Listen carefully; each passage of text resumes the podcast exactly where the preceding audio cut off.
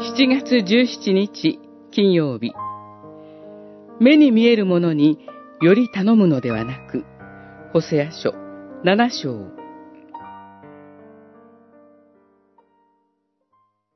なんと災いなことか。彼らは私から離れ去った。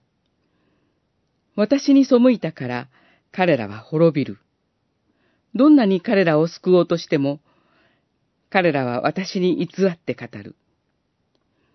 彼らは心から私の助けを求めようとはしない。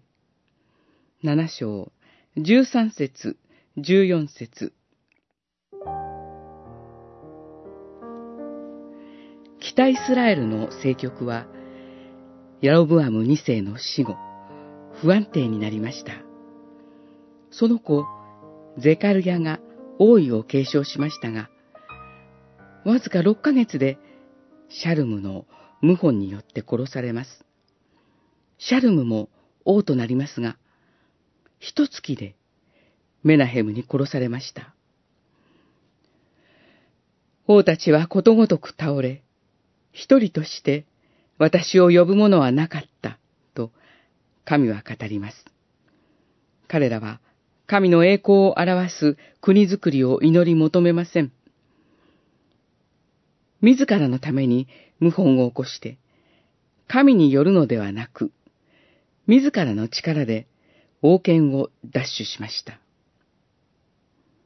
アッシリアの侵略の危機が迫る中、次の王、メナヒムは、アッシリアに銀一千キカルを貢いで、属国として自分の地位を保全しました。これは約34トンの銀になります。これらの富も、神がイスラエルに与えた財産です。王はそれを自分の財産として勝手に用いて、自分の地位を守ろうとしました。しかし、この王も10年で死にます。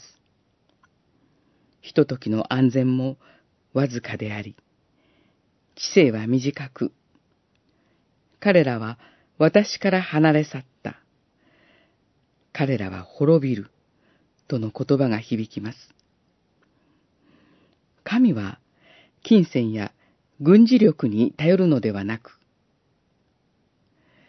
生ける神により頼むようにと私たちを招き続けます。